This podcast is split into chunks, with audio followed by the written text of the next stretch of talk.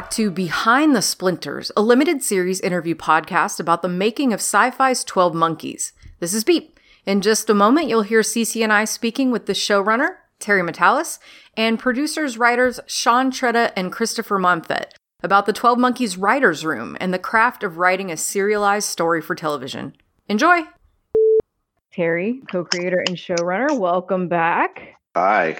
And also Morning. welcome to Sean Tretta and Chris Monfette. Hey, Lou. thanks for having us.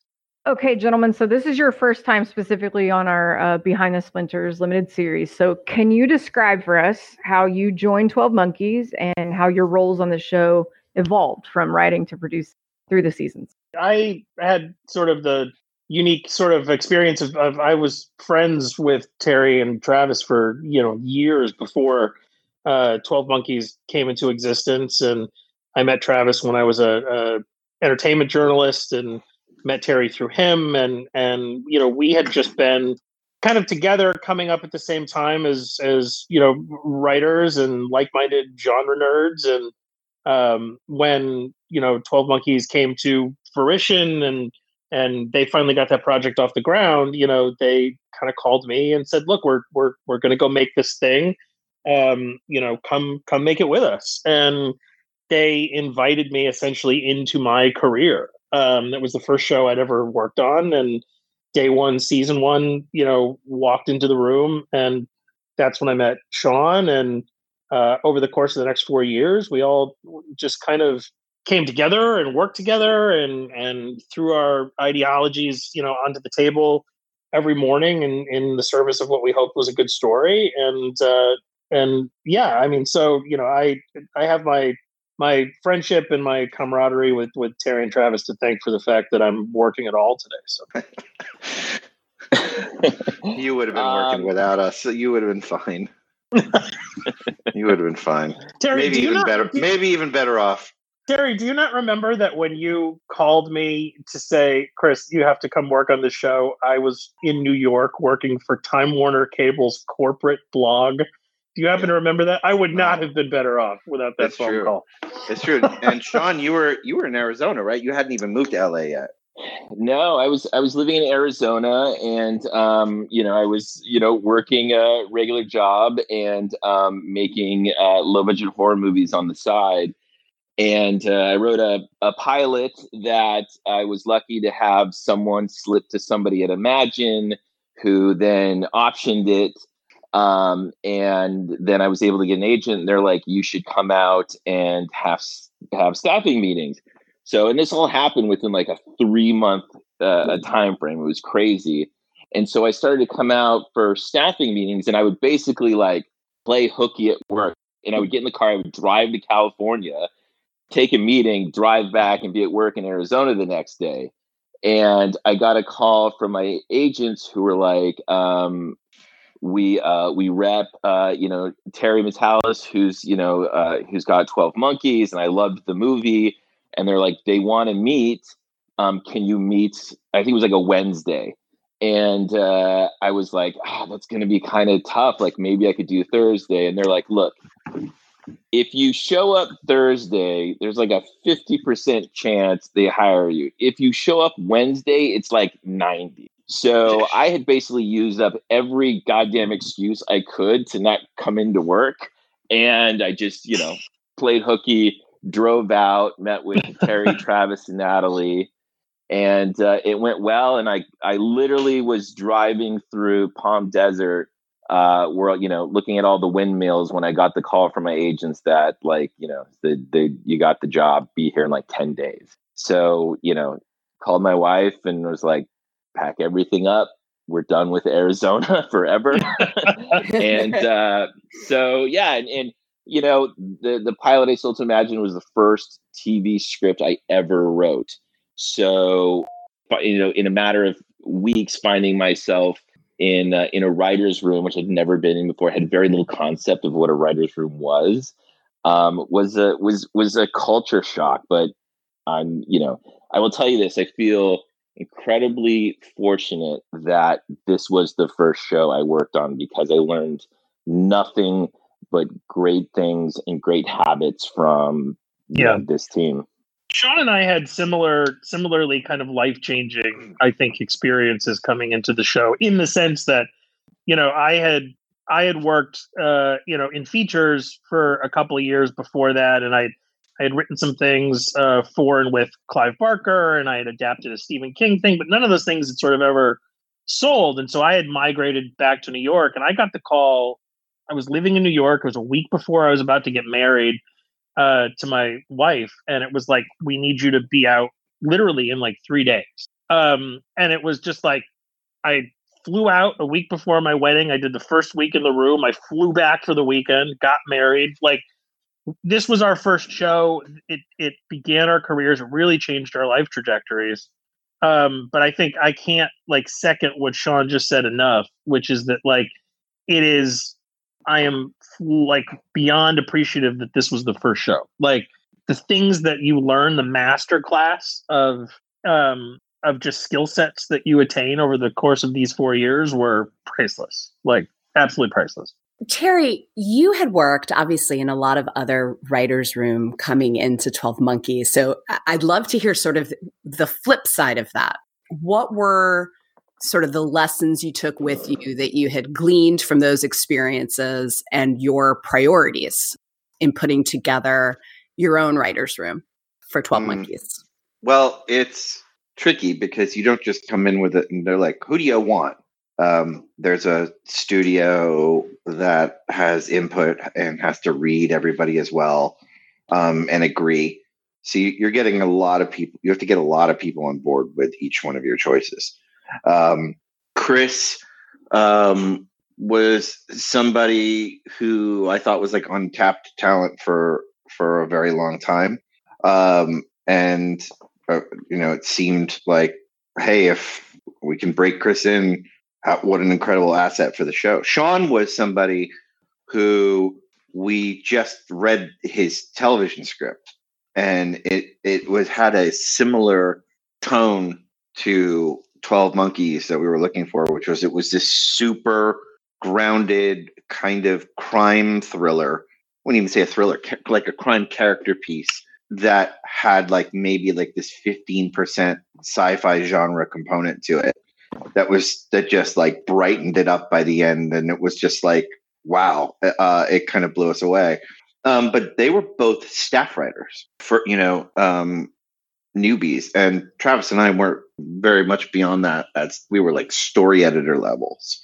But we i had been you know sitting in the star trek room for you know as an assistant for a long time and then we were uh, travis and i were on terra nova and nikita together. So we had a really good sense of the kind of room we wanted to have. Um, and so you know sean and chris fit right in. But it's you know it's it's very true. It's a lot harder now because there's even more television on the air.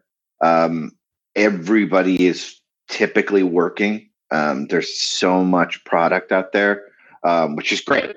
Um, but it is is much harder to put together a room without. Like if, if someone said, "Hey, Twelve Monkeys is back for four more seasons," I don't know that I could get the the whole gang back together. You know, everything spread out with everybody with different with different deals. So it would be, it's it's just a different world now. Can you all explain for all of the laymen listening uh, how did the 12 monkeys writers room work and we we hear the term thrown around all the time the writers room but can you explain how you all did your work maybe from like the beginning uh, of the season when you come in day 1 and just sort of walk us through how you all go from talking about ideas in a room to then sitting down to write individual episodes? Well i mean usually it starts with i'm trying to think about every every incarnation but it always started with me being like here's the shape here's what I think we need to get to um, and get through. Um, and usually there's like a dry erase board with gigantic bullet points. You know, um, temporal facility, facility is destroyed. They're stuck in 1957. You know, uh, not even 1957. They're stuck in the 50s.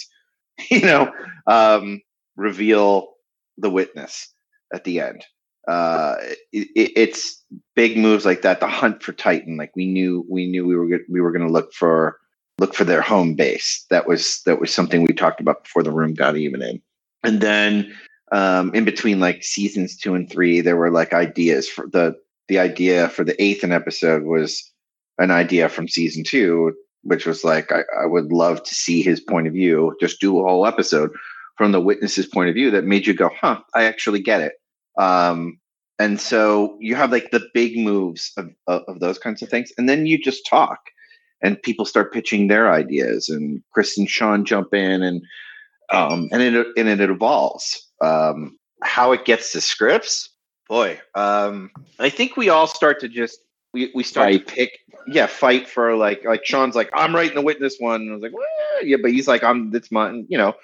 Um, we just start to fight for the ones they really, you know, everybody really think like speaks to everyone, and then sometimes, you know, for instance, like I would say uh 405 what's is that the loop episode? Like oliver's like you know that was one every one of us wanted to do but like some, someone else is going to get it you know? Um same thing with like you know the hannah episode lullaby was was one before even we met on season two i knew that a loop de loop episode was going to lead to uh, I said, how great would it be to do Groundhog's Day? But it's actually the most emotional episode, and Jones gets her daughter back by the end. So there was, you know, everybody's like, well, I want that one. I want that one. Everybody wants to develop that one, but it, but people are busy. So it's, um, now I think about it, I'm like, Sean, you really got away with murder in some of these assignments. you got all the, all the juicy ones. You got 212 too. I remember like 212. Um, so, uh, so it's, it's basically it's basically like that. In season one, you know, it was a different. Uh, there was a lot of other voices in there, and we're trying to find it. You know, and you have a, a network that is like, hey, it's cool if you want to do time travel, but don't make it too confusing. And we need all those year cards to tell us where we are, wherever we are. And um, you're also navigating a production team that you don't know what they can or cannot do. And I think for me, like the episode where it's most apparent is probably 103, um, where it the this where we actually go to um, where did we go for that? Uh, for where Haiti was the Haiti. um no, I know we didn't go to Haiti though. Yeah, no, no, no. Dominican Republic. The Dominican, Dominican Republic. Republic. I mean, that was really great, but tonally if I wasn't on set, I felt like the show like kind of was like getting a little into like broadcast zone. Like it was it wasn't feeling it wasn't feeling as gritty as as I wanted, um, but I, I couldn't be there all the time. So it, the, the the translation of um, from vision to what happens can get lost, and it's harder. And then also they were long scripts; they were just ambitious scripts. I mean, if you think about 104 where it's like this it's a time loop and it's the west seven there are moments i think achieve what it is but you only have they, you know we had suddenly we are like we learned we only had 43 minutes so like 10 to 15 minutes gets cut out, cut out of the pilot and suddenly it once you once it starts to become 43 minutes it does um it does start to feel more like a television show although sometimes that pace helps you anyway, you're finding all of these things, and that includes in the writer's room. You're like, we can't have a 58 page script if we're only having 43 minutes of content. What are we doing? Um, it's tough. I wish I could go back and fight more in season one, but it wouldn't have helped because the bottom line is um, no one. We, we got a great, a really good number for ratings for the pilot, but Syfy didn't. They weren't able to get us a, a second big giant helping like that. Um, and that's not necessarily entirely Syfy's fault or or it could you know it's the show you know people were expecting terry gilliam. They they watched it out of curiosity. It wasn't that. Or they were like oh that's good but i have to actually pay attention to this so i'll watch it later. Things like that. So it was hard to make demands. Um, after the fact that we just didn't have high ratings.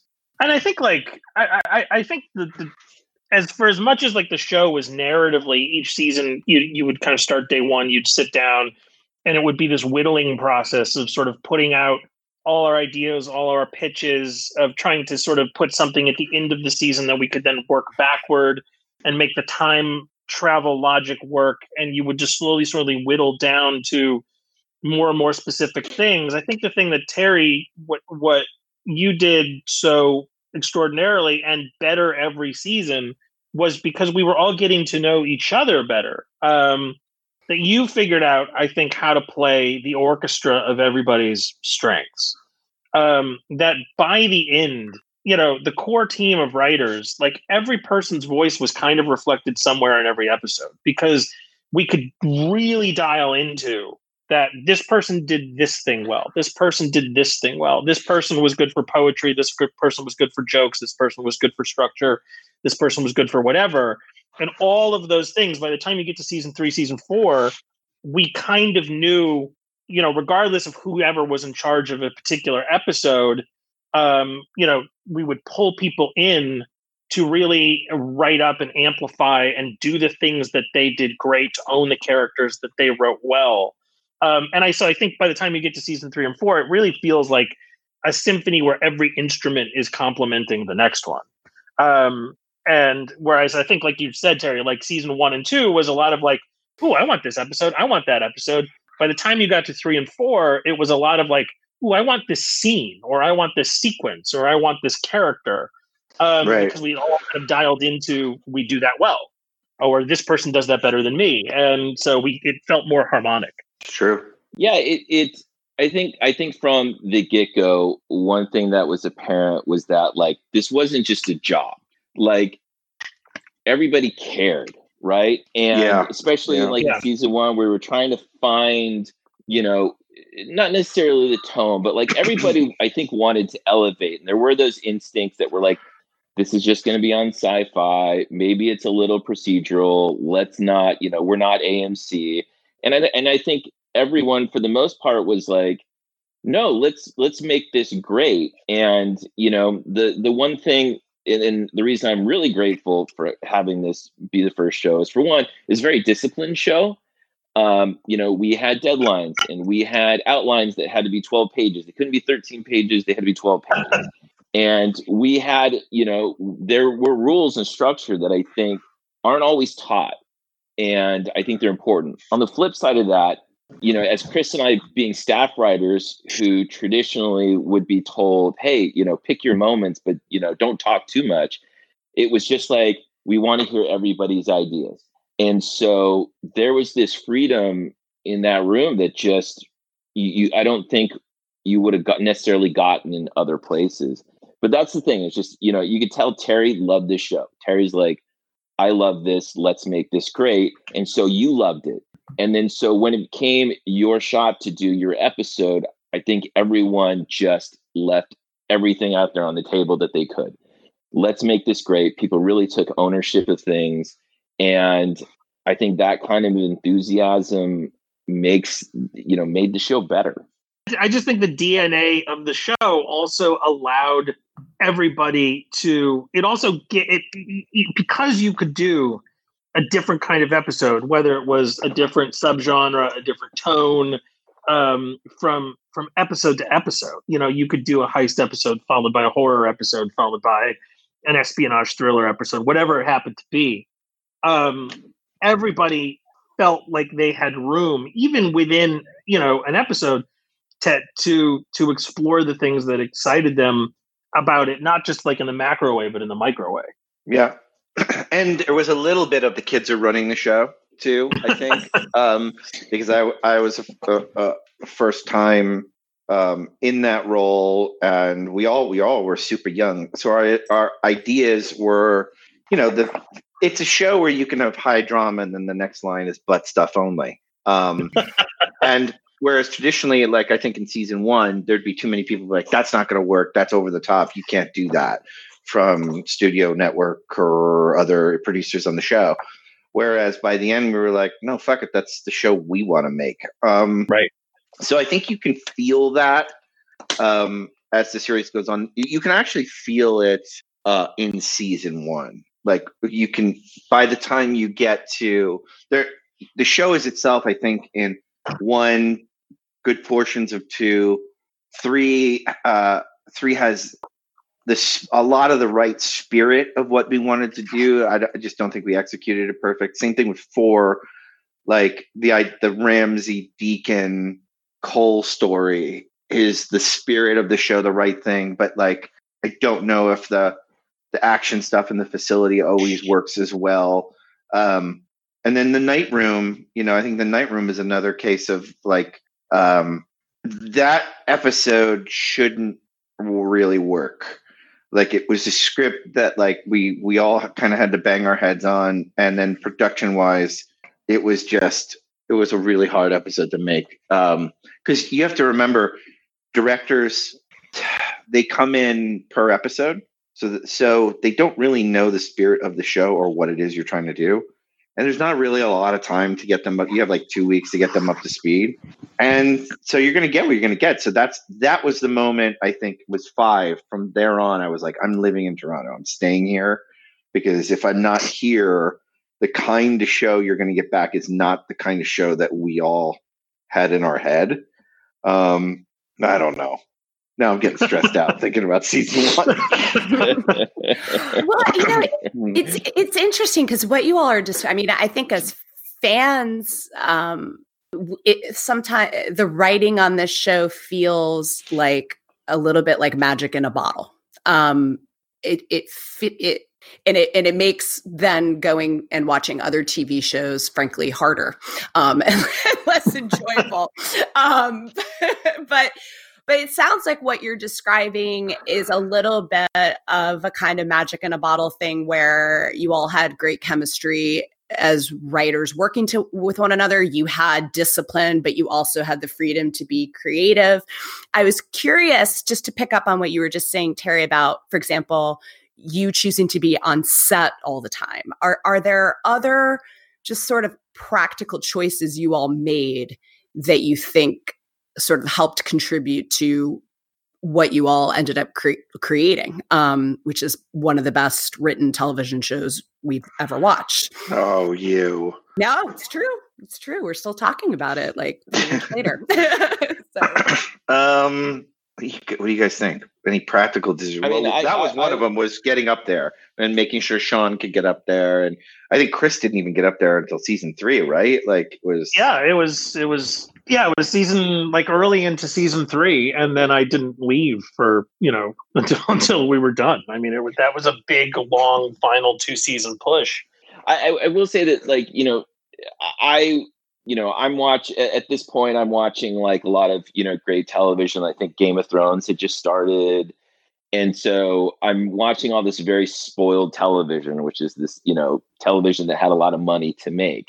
And so we arrived there, and I come from like you know I made my first movie for two thousand dollars, right? So I'm like anything's possible. This is an insane amount of money, and and I remember Terry and Travis coming back from Toronto for their first, you know, eh, pre-production stuff of their coming back and just being so deflated. And I think Terry said, we can't make the show we want to make. Or they're telling us we can't make the show right. we want to make. And, and I was just like, why can't we? Like, you know, right. there's a way to be creative and stretch our dollars. Like, and and so I think, you know, I think for us, it was like just taking that attitude up there. It was a lot of, you know, we loved everybody in Toronto, but it was a lot of people who had come from more traditional TV stuff. And mm-hmm. it was like, we're not making a TV show, we're making a movie every couple weeks. Right. And yeah, that's the way we have to look at it. Like, it doesn't matter that there's 80 scenes in here, we'll figure out how to do it, but we have to.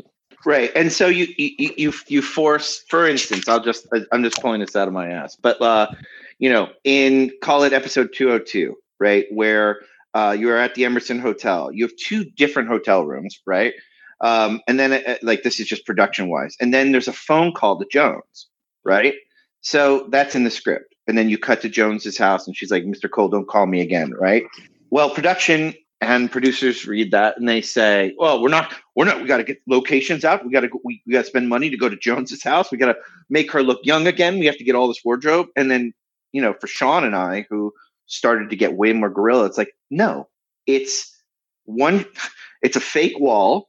We, you know, we do the best we can makeup wise. It's a one minute scene, and we get one camera and we do it. That's it. That's all we're gonna do it. And you're gonna do it at the same time you're shooting another thing in a different room. Um, and so you have to do that. But I will say, and I know Sean and Chris will guarantee, guarantee that the kind of filmmaking we did on 12 Monkeys, which was by the end, we were all accustomed to super guerrilla. Like, you want to do Olivia in the Red Forest, it's got to be camera tricks and things like that. And we got to figure it out. On the shows that we work now, especially ones that I think kind of shoot in California where they're just usually used to just we do whatever we want. There's less of a appetite to be guerrilla style and to be creative. Yeah. They're like, uh, I mean, I mean, I was just on calls on Friday. I was like, guys, this is how I did this with three million dollars. We have so much more than that. How come we can't do it the same way? And there's always there's always an excuse, um, and sometimes very very genuine and smart ones. But for the most part, I think uh, to Sean to Sean's credit, it's like when we went up there, we had to we were the kids telling the adults, no, no, you don't have to do this traditionally. You just need this shot.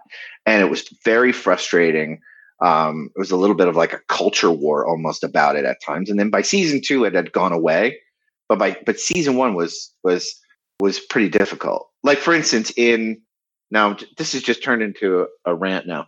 Um, but in Sean's episode uh, eleven, um, what's what's the name of that episode? Shonin and shonin. Shonin. Like we we wanted pouring rain in the alley in Tokyo. Like we wanted it so bad. And we are like, we want rain. And everyone was like, you can't afford rain. It does this. You got to get different wardrobe choices, blah, blah, blah. And we're like, fine. We were told we can't afford it.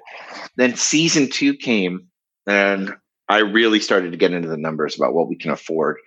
Um, and uh, I was officially showrunner, not just in duties, but in in actual full on rank.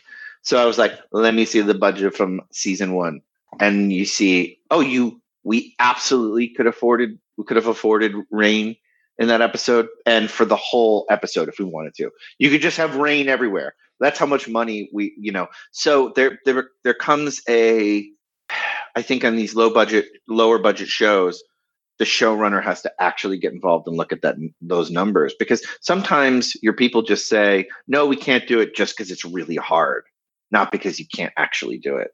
Yeah. Yeah. And, and is that is do you think that that's sort of a unique being that hands-on as it sounds like you all were as writers?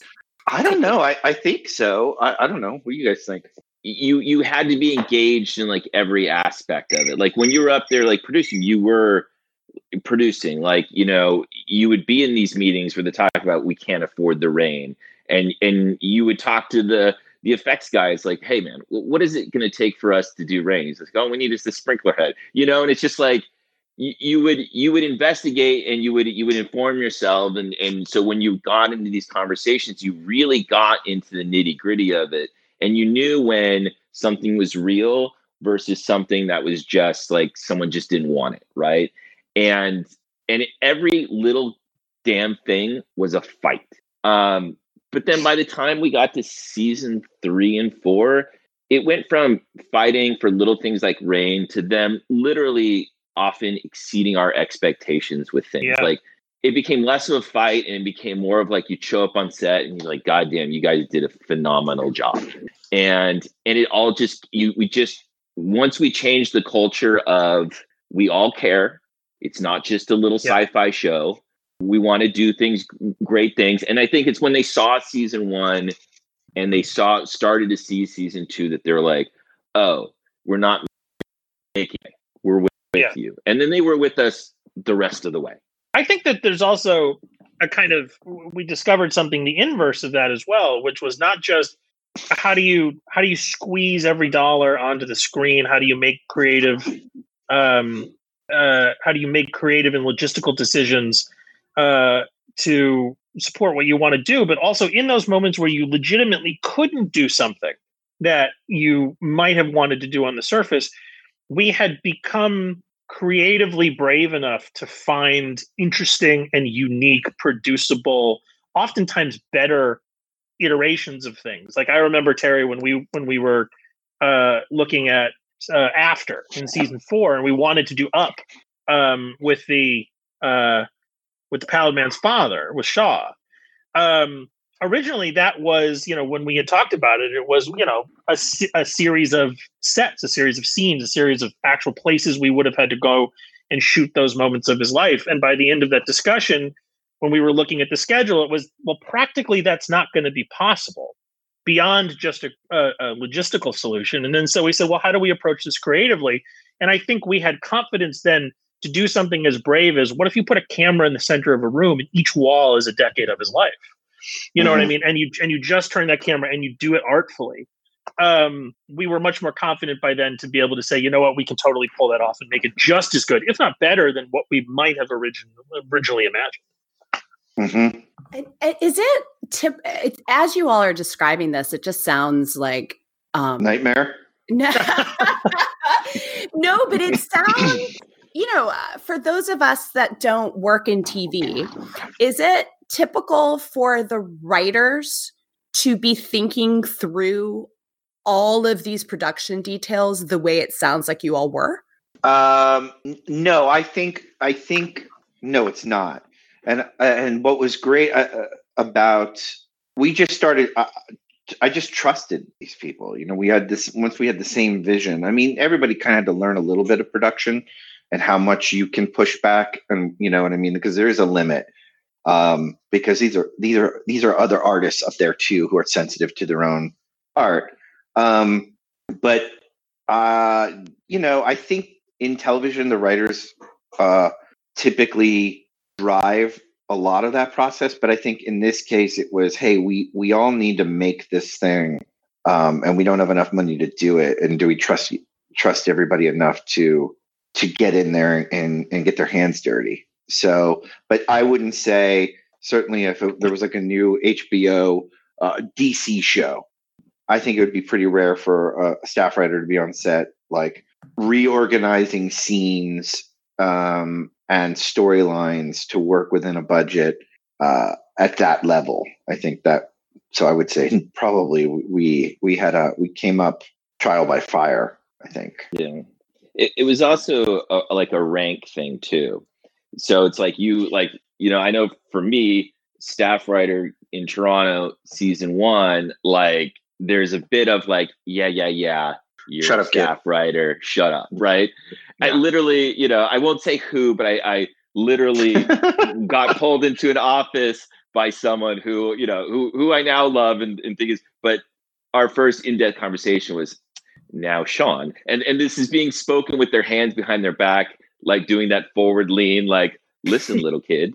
Um, but it was now I'm going to tell you how television is made. Uh, you know, and it was like, okay, that's great. But, um, and I think at that point I called Terry and I was like, who do I work for?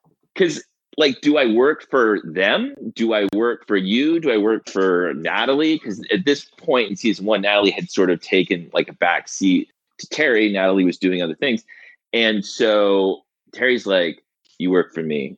You speak for me and you oh, tell yeah. them they are to do what I want.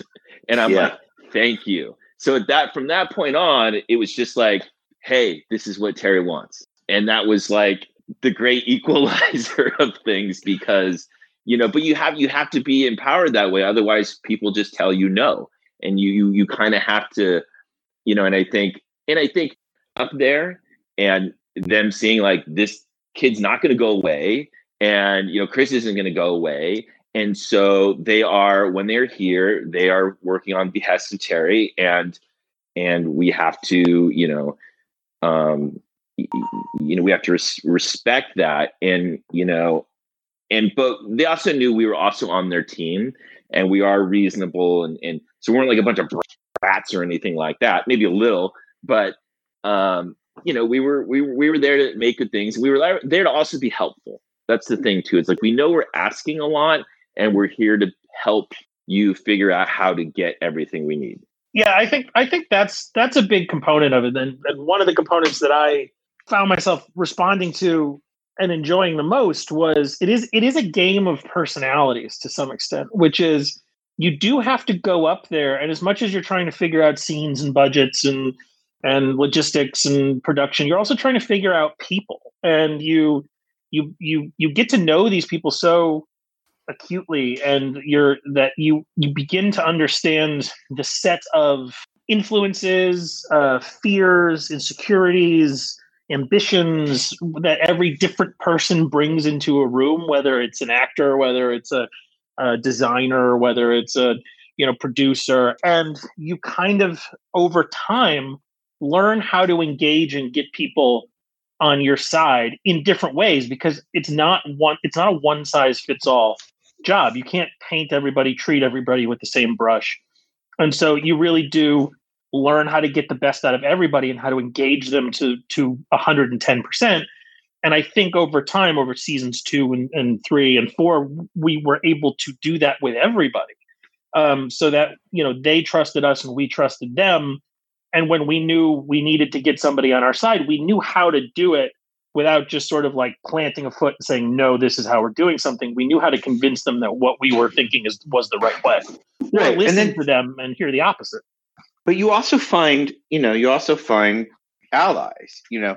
We yeah. were lucky in the fact that our our our producer uh producing director david grossman he he's really quick and he's really loose and uh you know and and let the kids run the show far more than a professional of his should have, you know, was probably or, or even wanted to from early on. Or Chris Byrne. Chris Byrne was the second unit director on Hannibal right now, which was like the more surreal aspects of the 12 Monkeys in the Red Forest shared a sensibility, uh, a sort of artsy fartsy kind of um, more poetic uh, vision.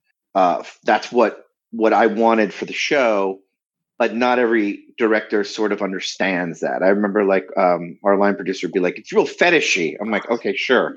fetishy. Um, but like Chris Byrne, you go and you're like, here's what it is. They're a secret society that go back probably thousands of years.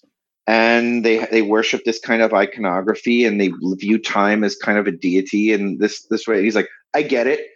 And I know how to do that cheap because he was the second unit director. So he'd do camera lens tricks and mm-hmm. things mm-hmm. and, you know, and brilliant uh, uh, visual uh, design that we would never have thought of otherwise. By the way, Chris Byrne, you really want to like so it, at the top of season two chris Byrne's like so here's what you guys want to do a lot of red forest stuff season we do it we should do it within the unreal engine I know a visual effects company that will build a, a red forest in CGI, and we use it in the Unreal Engine, and we can just run that behind uh, our actors on a green screen whenever we want. And all the visual effects companies that we were working with at the time were like, "That's fucking crazy." Well, the Mandalorian. Flash forward. right. Yeah. The, the Mandalorian. Uh, that their bread and butter is the Unreal visual effects engine. The only difference is there's an LED wall you know uh, an AR wall that they shoot in um, that you, that's more practical. Um, but it, it, was basically what Chris was pitching five years ago, five six years ago.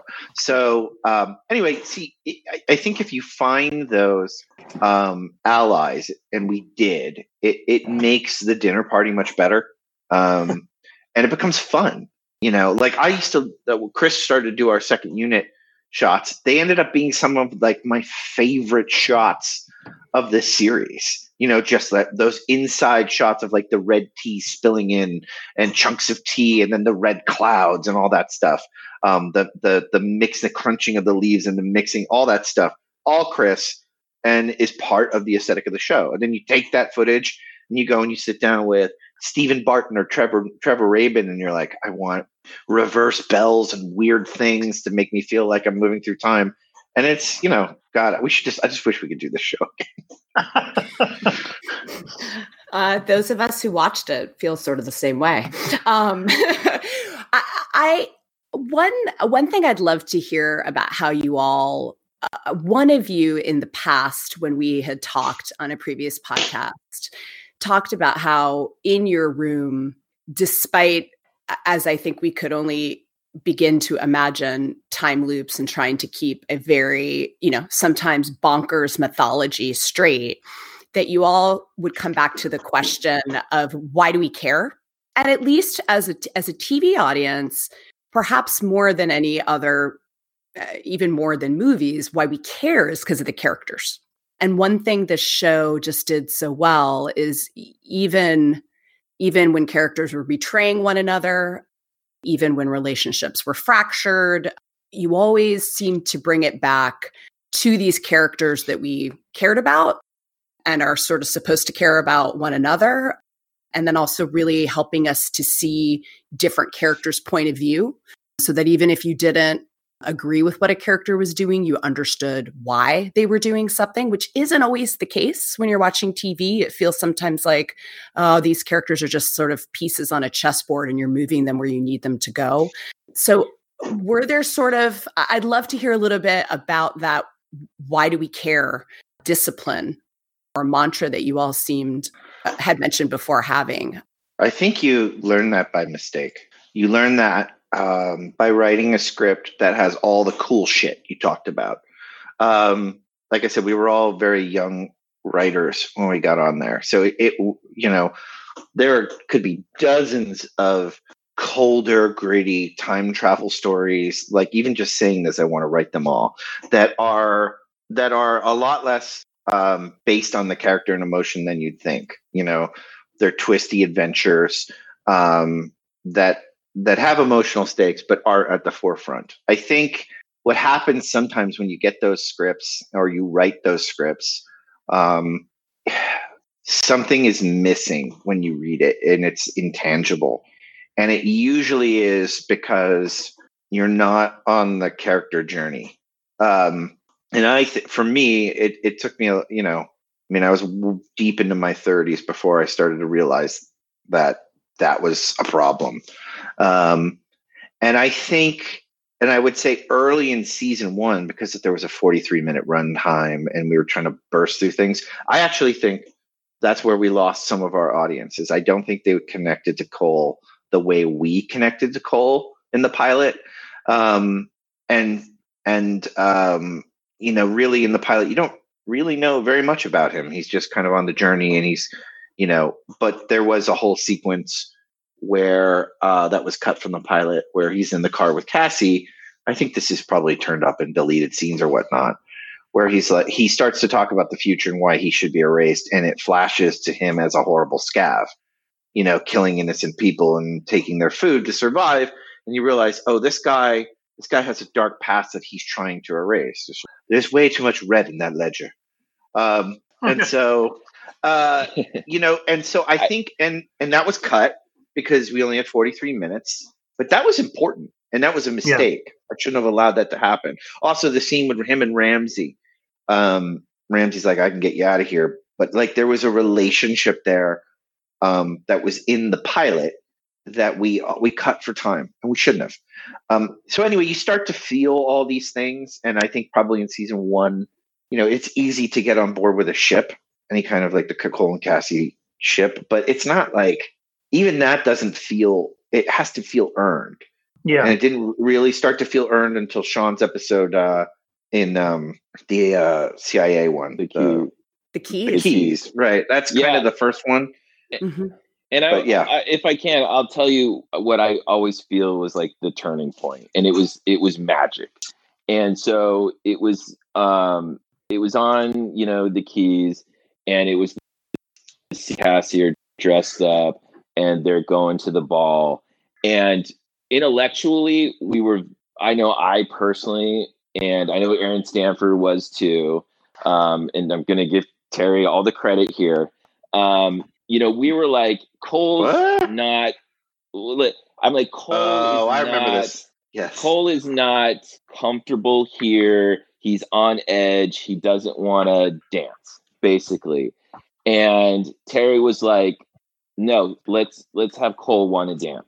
And I was just like, I, I don't know. He, he's not being the edgy guy that like we've all been like steering him towards. And Terry's like, no, we need to give him a little light, a little life.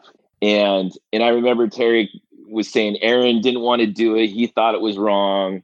Yeah. And but you know, the day came when the rest of us were in the office. We weren't, you know, we, none of us were in Toronto. We were all in Burbank, and the dailies for that scene came. It's Cole and Cassie dancing there, and everybody in the office gathered around one screen and watched just the dailies of this thing, and you could just tell it was magic. And so that is the moment when I think 12 Monkeys stopped being the intellectual exercise and became more of like the character emotional show that it became. Mm. Yeah, it's so interesting you describe it that way because as a viewer, that uh, that matches my viewing experience um, of when you really start to kind of fall in love with these characters and you feel invested.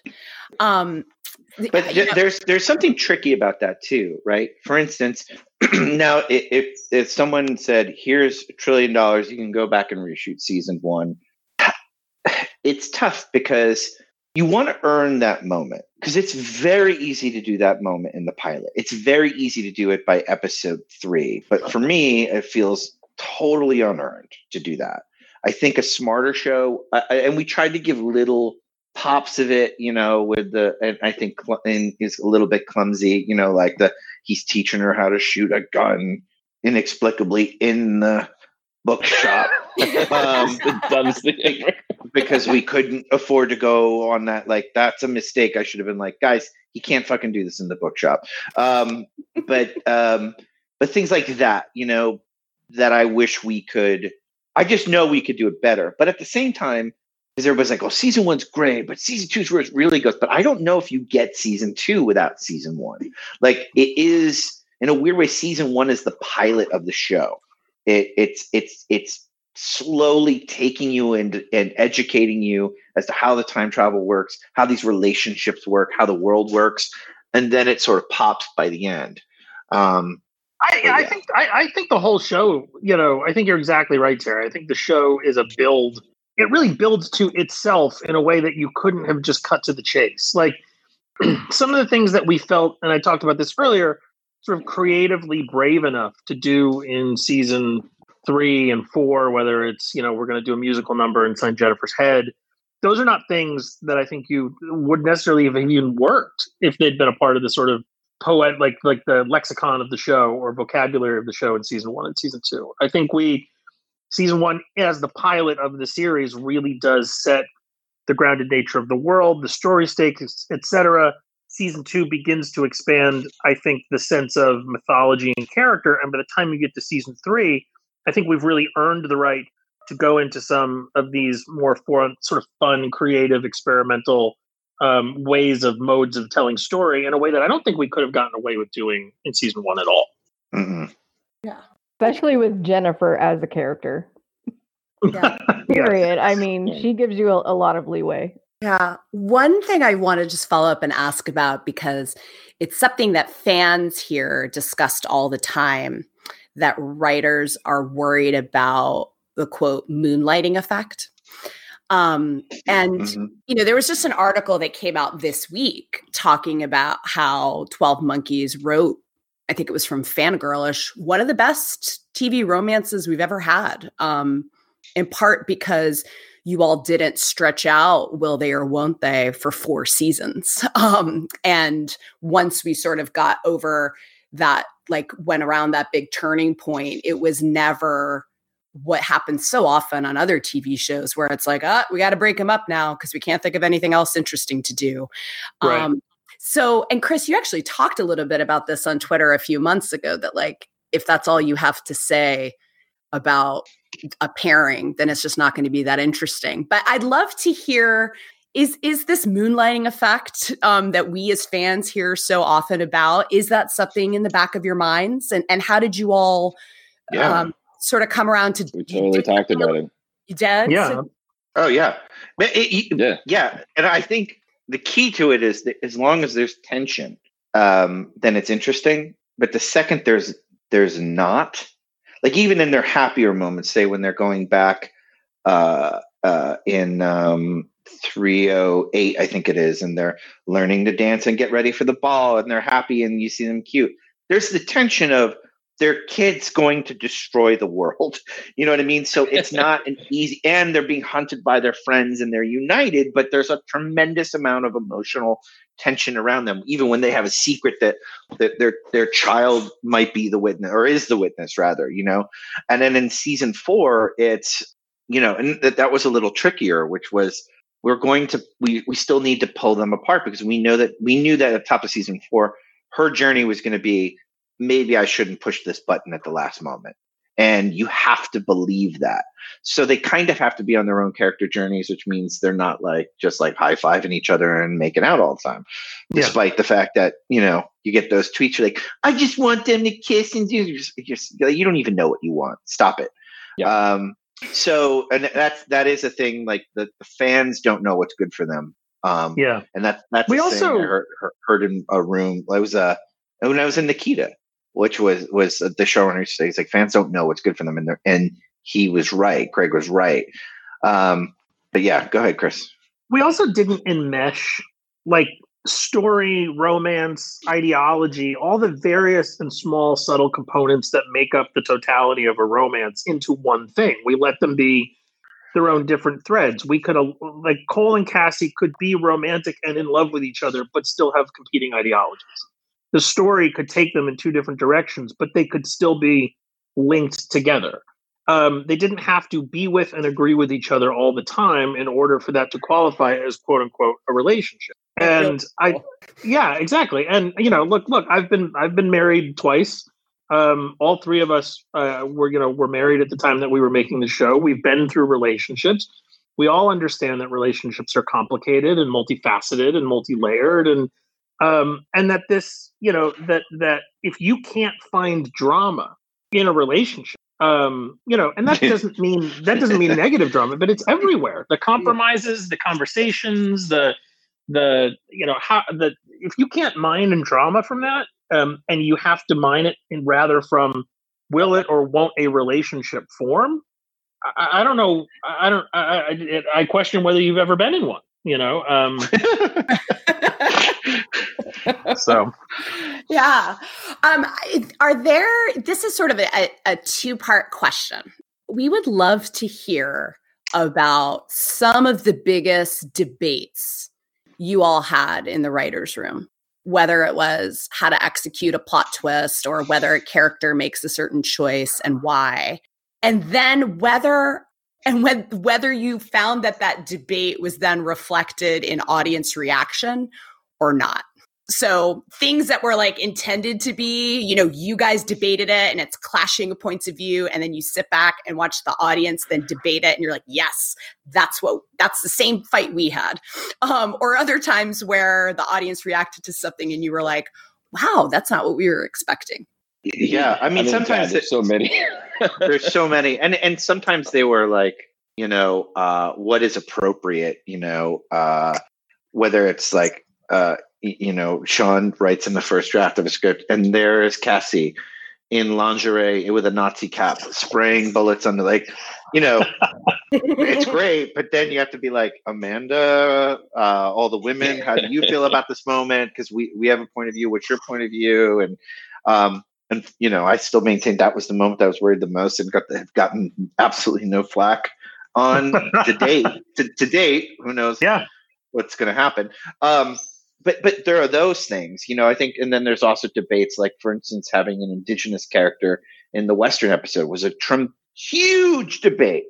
Um, the the the seer is that what we called him? Yeah, the yeah. Native American, yeah. and and our whole thing was we're going to do the proper research and uh the Siksika, I think, right? Wasn't that the name yeah. of um, his tribe? Mm-hmm. And like try and be like that's exactly what how they dressed, uh, you know, uh, but just having one who offered advice was that offensive.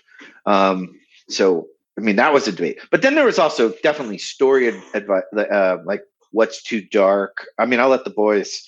You guys I, go for it. What, what I think the I think the most interesting debate we we had, and it's not a specific beat or scene, but was coming off of season two. Um, I, we, we had never tried. I think we just always tried to be fair with our characters. We always tried to to to to write our characters to to the best versions of, of who they were, even if they were damaged and complicated. And um, you know, we we began to be become aware that we were receiving some accolades and kudos for writing strong women characters. Now, we never sat down at any one time to said, let's write strong we only ever wanted to write great characters servicing People. a great story and Right. people. That's all we ever wanted to do. But when we, be- but that conversation began to brew after season two, and we went into season three with a kind of now conscious awareness that this is something that we supposedly quote unquote did well. Um, and now you start to talk about a, a, a- a four episode arc in which Cassie is a, the kept woman in the castle, Oh yeah. and does that or does that not undercut the what we have done by Exactly. creating a creating a story in which she needs to be rescued and how do you balance the sort of narrative necessity for telling this story with the sort of awareness of like is this is this going to take back some of the stuff that people seem to think we do really well um, and so that was I, I think that to me was the most interesting ideological conversation we had in the room which is can you tell this story in a way that allows cassie to be strong even though it requires her to be rescued and not um, take two steps back along a road that we're being praised for for moving down um, And- and that that and to I me think- was one of the more interesting I, think the the prevailing thing on, on that topic was is that it never came down to answering that particular question. The real question we had to answer was, does she have agency? And I think that's how we always looked at all our characters. Like, you know, people just sitting around not giving a shit is boring. So, i- you know, like if she's going to be a prisoner, like what is she doing? And that made her very active. And, and and honestly, thinking back, like I remember Cassie's journey a lot more than I remember Cole's for that particular episode because Yeah. she's doing a lot. And um, and I think that's where like when you're looking for those answers, that's where you find it. It's not necessarily in like, you know, what service do we need to do, but like what service do we need to do to these characters? And you know, and, and and whether or not they're active, and you know, like Terry's right. You just you just sort of feel it, right? And it just it, it's something that feels icky because it's just like we're just having somebody sit around, and we can't do that. Like everybody's Yeah. engaged, every the stakes are high for everyone, and that's where you know you find your answers. It's just in in the storytelling.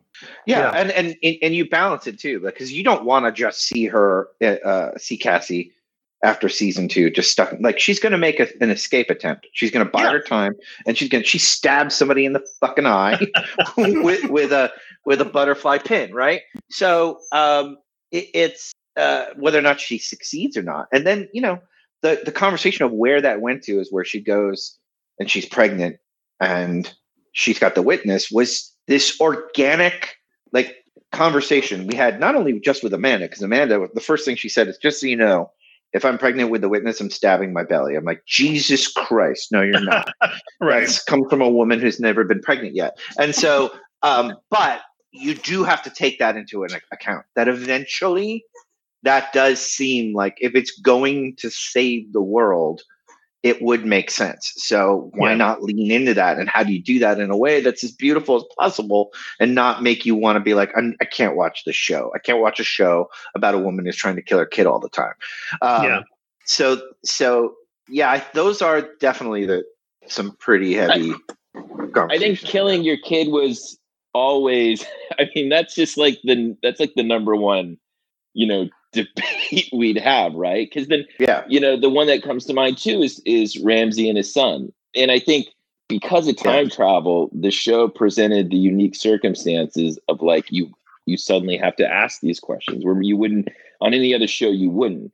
And so I think that one was like controversial, and it's weird because I think some of the ones that seem like big swings were sort of oftentimes just obvious and organic to us in the room Yeah. um, on some of them. And then you would, you know, you'd have people go, whoa. And you'd just be like, that's in our language. Like, Yeah. It's not off the table. Like, you know, um, and, uh, I, I- you know, I don't, I don't think there's one that I can think of that we so got wrong. I feel like everyone's No. like something you can, you know, it, it's justifiable within the logic of the show. What is it like to be writing TV now and have this double edged sword of instantaneous audience feedback via social media?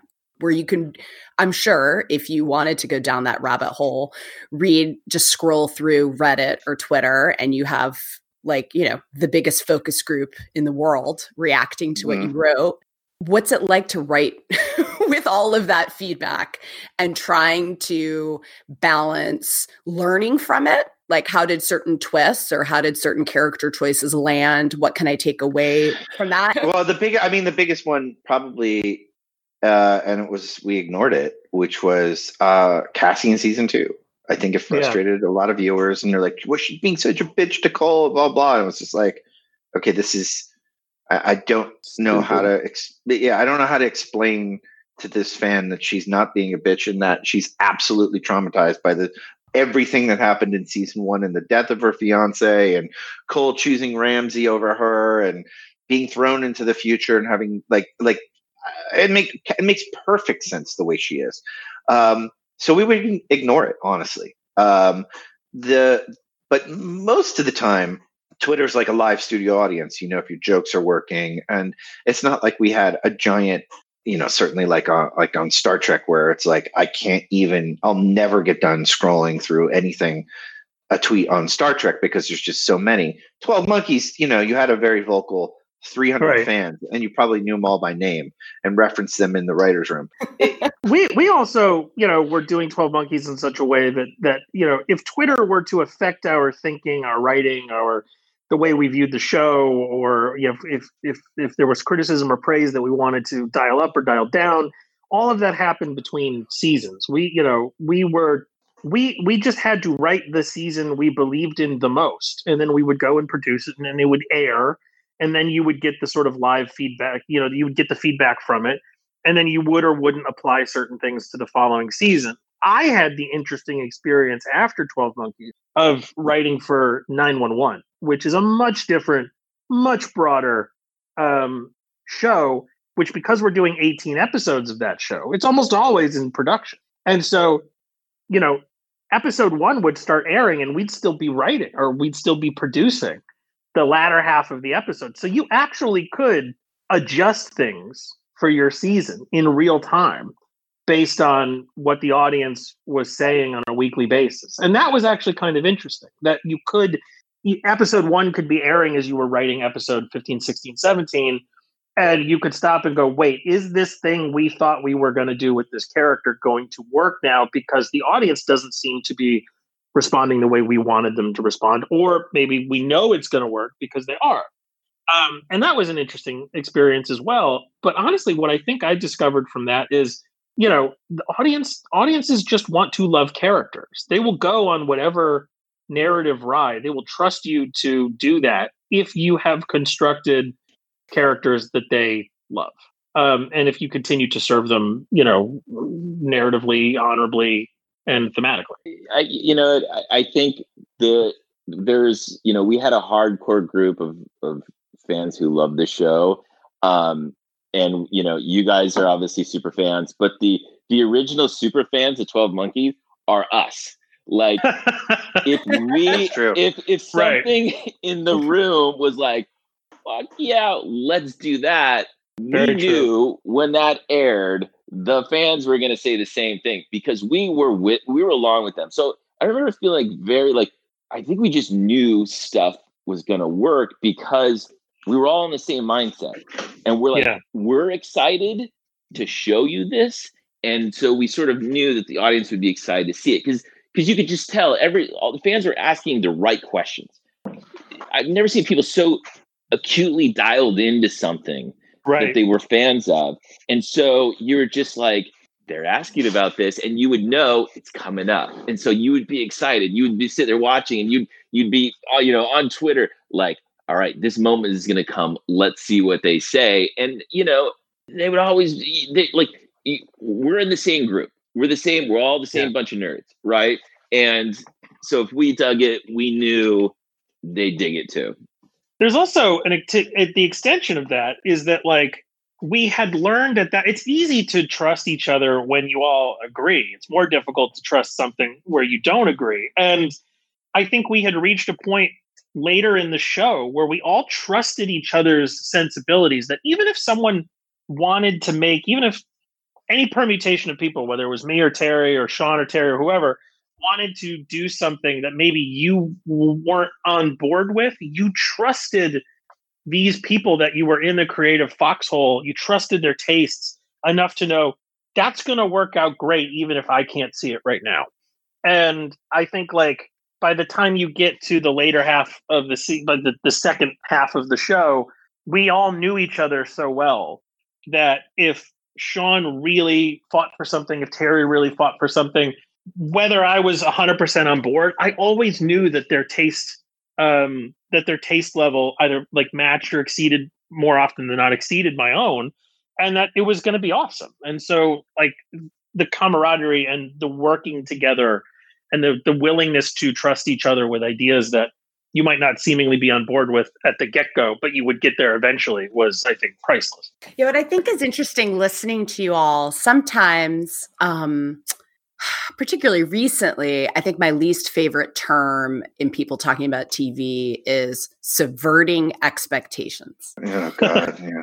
Um, because Well, I, I just to jump in there, I think Yeah. once once intelligent audience members started to use the word trope a lot on Twitter, that's when I was like, "You guys don't fucking know what a shut up." Tropey, trope, trope, trope, trope, trope. That like they love to throw that word around like they've been in writer rooms, writers' rooms for like ten years, and it's like, guys, well, you know the trope of the rescue, and you're like, "Come guys. Uh, anyway, go on. Incidentally, nowadays, if you see something once, it's now a a trope. trope. Yeah, Yeah, right, right. exactly. So it's yeah. sort of a meaningless term. yeah. yeah, but I mean, uh, in terms of the way that you hear it, is basically, at least recently, it it just it just sounds like maybe sort of the at the at the core of is because you all cared about the characters as much as the audience did. Um, and so even when there were character deaths, um, it, that that that piece that you all said about the audience doesn't always know what's good for them sometimes that can manifest itself in a way where as an audience member you're like yeah but i you told me to emotionally invest in this um and Yeah, now I- you're pulling the rug out from under me right and and so you, it, the balance you all struck is is actually it was a special thing Well, I think here's the thing. You want here's a dirty little secret. It's really easy to subvert expectations. Super Yeah. easy. Just do something that makes absolutely no fucking sense. They're subverted. Um, and I think it's much harder to be tuned into. I know what the audience wants, and whether you have to decide. Do I also want the what the audience wants? right. How do you get there in a satisfying way? For instance, I think um, I think if you if you were following, um, you know, in the last few weeks, Fangirlish um, has been covering the show, and and Lizzie specifically is very smart. She's been live tweeting the series, um, and she is she has a mind of someone who should be in the writers' room. She can see twists coming. But what was what I think we did right on the show is just because you might see something coming doesn't mean that that's the wrong choice. Just because the audience is like, "What if it's Hannah?" doesn't Right. mean that Right. that it sh- that it should be fucking you know Whitley. you know what I mean? Like it can't. it, it, it, it, it, it just you're like, oh, I definitely didn't see that coming. You know, it, it, it because it doesn't mean it's not satisfying when you Right. think you might know the answer. In fact, sometimes it's more satisfying when you when you figured it out and you're like, "Ah, I don't know how you get there, but I hope they do because it's such a great answer. That's kind of the way we looked at it. Um, Yeah. And so, yeah, because I, you know, i think every time I hear subverting We definitely- expectations, I think about the Last Jedi debate.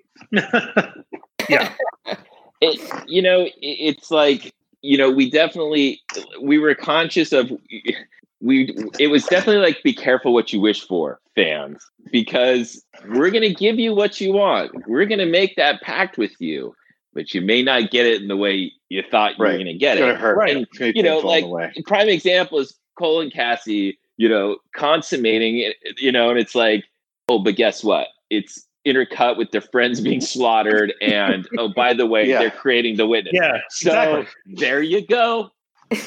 By the way, There's our my fa- my- for my my favorite 12 monkeys experience probably was um that was we did a the PaleyFest with um episodes 12 and 13 um, in a theater with packed with fans, and that hadn't aired yet.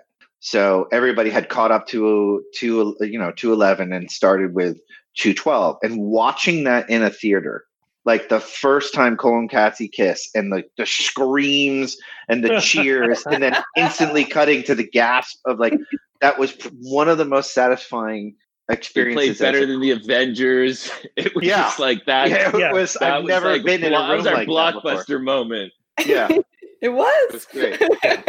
I, I just think I think if you're if you're gonna give if you're gonna give somebody what they asked for or what they wanted, the trick is how do you give it to them in in something other than the way that they wanted it. If you're like it's like Terry said, like if you if, if- if you give me a bag of Skittles and then I open it and inside it's filled with rocks, that's not a great way to subvert my expectations. That doesn't make me happy. If you give me a bag of Skittles and there's a million dollars inside, well then that's better than the Skittles. So you have to Yeah. have either something that's going to be better or something that's going to be as satisfying as the thing I want, but nicely surprising.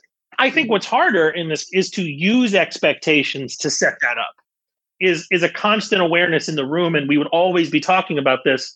What do we think the audience is expecting? Because we don't, you know, we have to take the audience's point of view, and then how do we give it to them in an interesting way?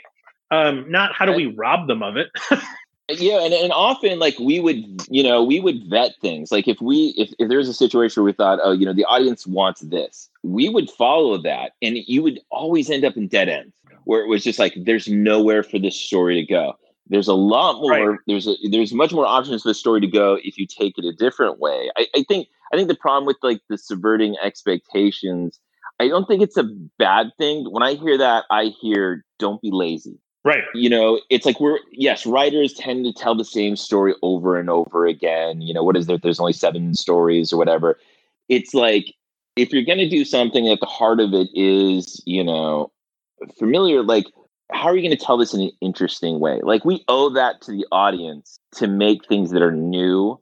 And if we don't we don't deserve these jobs. Right. right? And by the way, let selfishly, we owe it else to ourselves. going to do that like selfishly we owe it to ourselves because we're the ones who have to make this. Like we have to write the script. We have to be on set. We have to make the episodes. We have to sell this to the to the the actors uh and get them to uh, uh, and believe it. And like so it's we're you know we it, we have as, as much investment in these things being interesting and quantitatively good than the audience does because we have to own them. We live with we we live with these a lot longer than the audience does the audience absorbs it, you know, in an hour and then takes away whatever the experience is, but we make it over the course of months and weeks. So if we don't like it, we're really we're disserving everybody, including ourselves.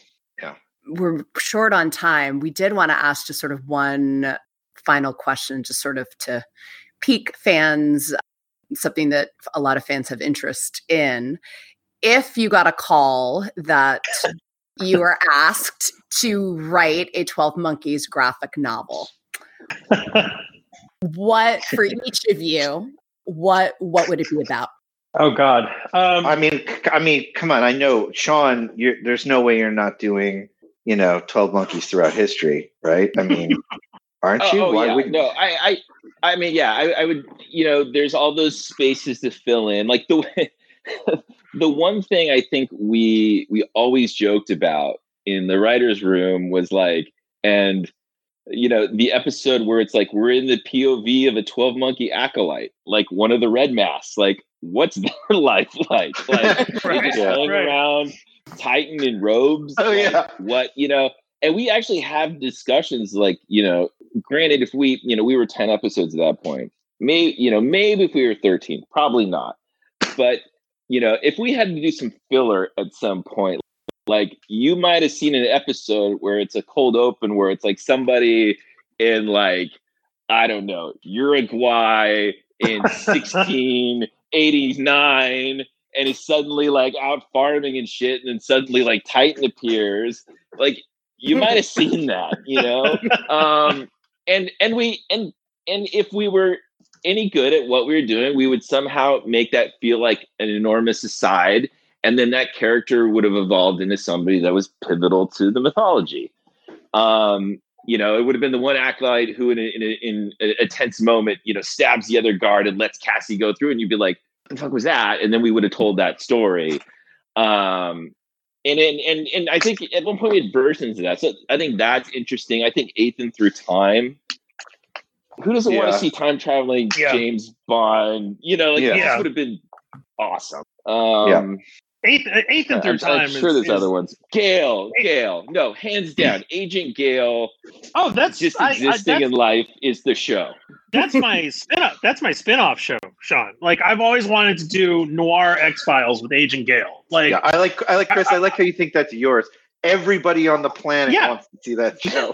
no, what I mean is I'm calling dibs on it. Um, oh, oh, I got you. I got you. Yeah, as a, I think as a as a graphic novel. I mean, I've joked about this before, and I don't, I don't think it would fit into the timeline at all. But I just love the idea of doing Deacon in the Dead City. That that, that there is a, a kind of rotting husk of Titan sitting in Central Park that needs to be kept away from the people across the river who can't know it's there because they're still going through the story. Um, and the way that the West Seven would have to defend weirdly the, the skeleton of Titan and keep our guys from defending it. I don't know. There's something I'm discovering it. There's something I, I've always found interesting about that.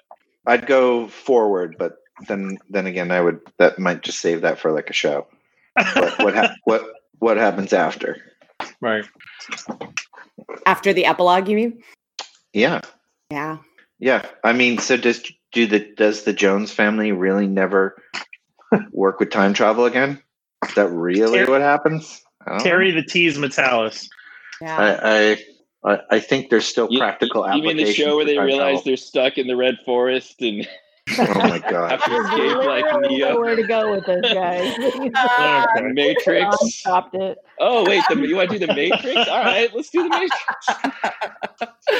well, they're doing. They look like they were financially very well off so, so I'm curious what the doctors Jones have been up to for sure. Yeah, yeah. Well, I mean, keep in mind that when you see them when Hannah grown up, that's the future, yeah. right? Yeah. So, you know, yeah. all right, I think that's a good place to leave it. Thank you all so much for your time. This is of course really fun hearing you all talk about about uh, your craft. So thanks for doing it. I would do the casting space. I, I, casting space. Oh, oh yeah, casting space. casting space. On our next episode, a conversation about production design with John Mott and Justin Craig about the literal world building of 12 Monkeys, everything from building a time machine to a time traveling city. Thank you for listening, and until next time, we'll see you soon.